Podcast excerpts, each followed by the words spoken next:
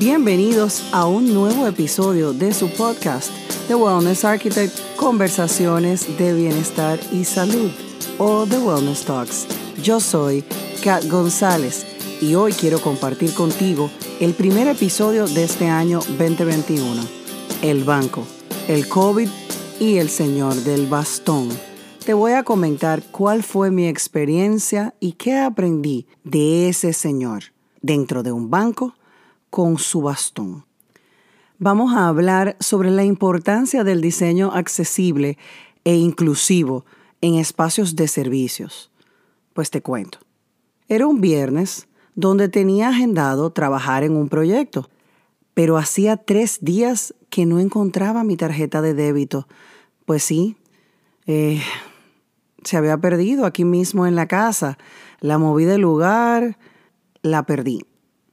Luego de dos días de búsqueda, frustrada ya, sabía que estaba en mi casa, pero ¿a dónde? Simplemente la cogí en automático y la perdí. Pues nada, hago el procedimiento después de resignarme de que definitivamente necesito un plástico nuevo y este tengo que cancelarlo. Llamé al banco. La cancelé y pregunté si podía solicitar un nuevo plástico por teléfono. Pues la respuesta fue no, que debía ir presencial al banco a servicios a solicitar mi nuevo plástico. Uf, qué mal. Tenía que ir al banco presencial. Oh Dios, mentalizarme primero a salir. Segundo, buscar en mi cabeza de mi ubicación geográfica cuál era el banco que más cómodo me quedaba, que fuera más fácil de estacionamiento y que tuviera menos gente. ¿Cuáles eran las probabilidades de eso un viernes 15 a las 10 de la mañana? Pues nada, identifiqué mi sucursal a la que iba a ir y ya un poco más relajada me preparé para la aventura de ir al banco ese día. Evidentemente hice mi checklist de seguridad y protección. Mascarilla, checked. Gel de alcohol, check. Spray de alcohol, check. Wipes de alcohol, check. Zapatos cómodos y ropa cómoda. Todos los alcoholes calculados para las diferentes cosas y lugares que iba a tener que ponerle la mano. Cada uno tiene su función particular. En fin, protocolo de seguridad. La, botonera del cajero automático, el ticket del parqueo. Nada, viviendo la covidianidad. Así que no demasiado feliz de tener que ir, porque de por sí a mí el banco y yo no somos muy amigos. Nunca me ha gustado ir desde jovencita. Y nada, en tiempos normales yo realmente, eh, si podía mandar a alguien, lo mandaba. O sea que menos ahora son mi lugar ideal para ir viviendo la covidianidad. Pero ese viaje no me lo despintaba nadie. Y fui. Me queda súper cerca de mi casa e increíble. Había un tránsito terrible. Duré casi 20 minutos en un trayecto que me hubiera tomado 5 minutos máximo en llegar, pero Resignada ya, respiré y seguí a mi necesaria ida al banco. Para no caminar, tomé el ascensor que me deja en el piso del banco directamente y allí hice mi fila de servicios con el respectivo distanciamiento social en mi burbujita pintada en el piso. Muy en presencia, observaba cada persona que llegaba, se ponía en fila y esperaba pacientemente que fuera su turno de acceso a la sucursal. Como siempre, uno que otro con la mascarilla de bozal, de collar, o así versión se le están cayendo los pantalones, o sea, la mascarilla medio colgando y no se dan cuenta o, o realmente no sé si es que no se quieren dar cuenta. Pero nada, eh, la mascarilla rodándose y es mi forma de pensar, no sé si es que se dan cuenta o no, lo hacen inconscientemente, pero de verdad me quedé allí en mi filita esperando mi turno. Aproximadamente 30 minutos después pude entrar a la sucursal para esperar sentada que fuera mi turno.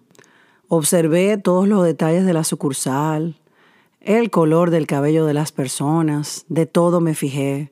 Vi cómo se dormía el que iba delante de mí, se resignaba.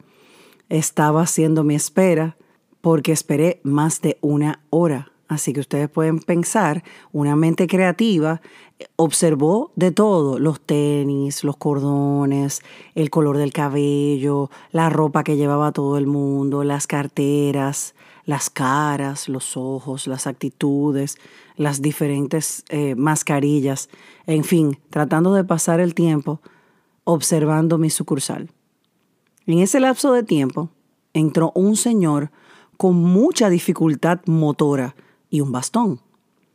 Despacito a mini pasos se sentó a esperar el próximo que se desocupara para ser atendido. De inmediato la cinta métrica de mis ojos, empezó a calcular y darse cuenta que esos sillones no estaban a la altura necesaria para personas con dificultades motoras, por lo que eran demasiado bajos y no tenían eh, apoyabrazos. Por lo tanto, si le dio tanta dificultad al señor del bastón sentarse, no quería yo pensar la dificultad que él iba a tener para levantarse. El pobre señor con trabajo extremo se sentó. Parecía estar acompañado de una joven, pero todo el mundo siguió en su hacer.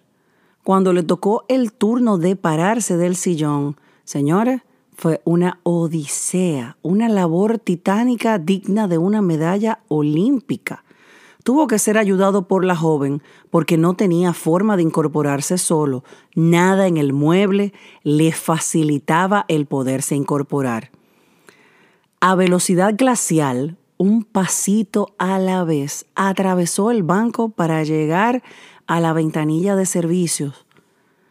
Ahí también le dio un trabajo inmenso entre el bastón y la silla poder volverse a sentar. Esta vez la silla era más alta y tenía brazos. Lo observé con gran admiración, pues a pesar de la gran limitación de movilidad, estaba dándolo todo por sentirse bien, útil y que podía solo. No dejaba de pensar en lo valiente del Señor, del pasito lento y el bastón. Y de inmediato mi mente dijo, uff, con un mejor diseño, le hubiera sido más fácil el proceso. Rápidamente pensé, ¿cómo habrá sido su experiencia de usuario? ¿Qué le estará pasando por la mente en medio de tanta dificultad?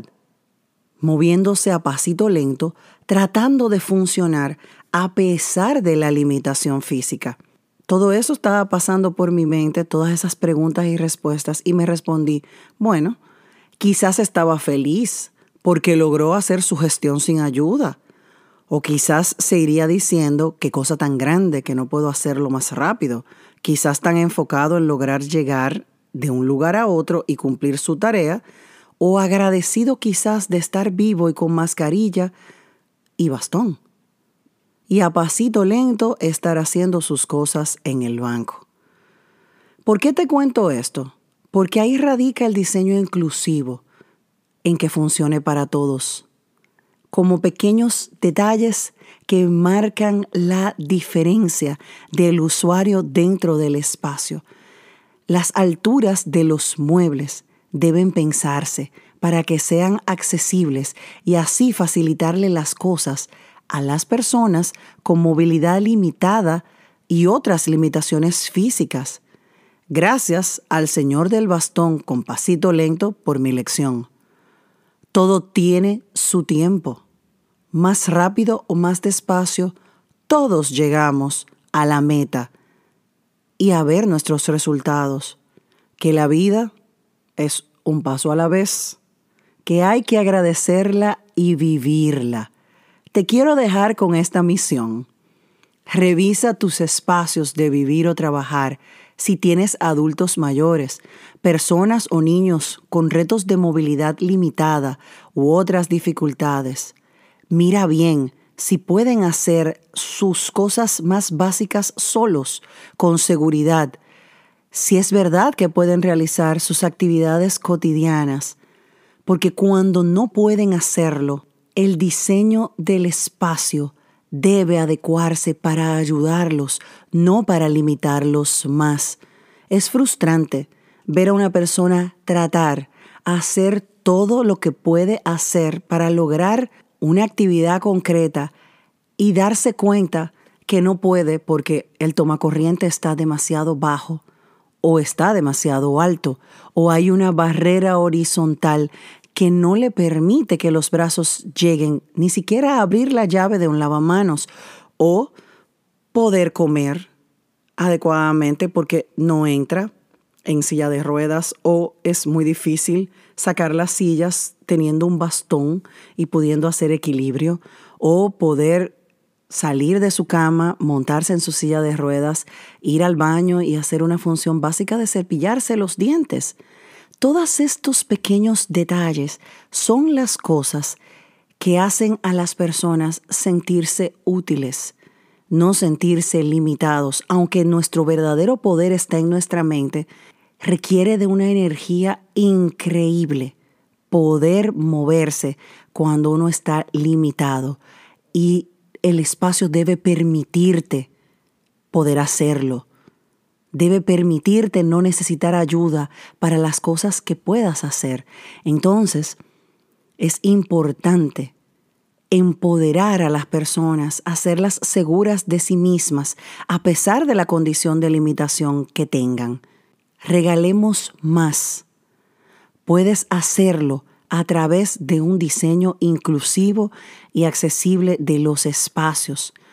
Si eres dueño de una compañía, de una tienda, de una oficina, te invito a que mires tus espacios. ¿Qué pasaría si uno de mis colaboradores necesita muletas, necesita silla de ruedas? ¿Pudiera realizar sus funciones? ¿Pudiera llegar a la puerta? ¿Pudiera abrir la puerta? ¿O ir al baño solo, sin ayuda?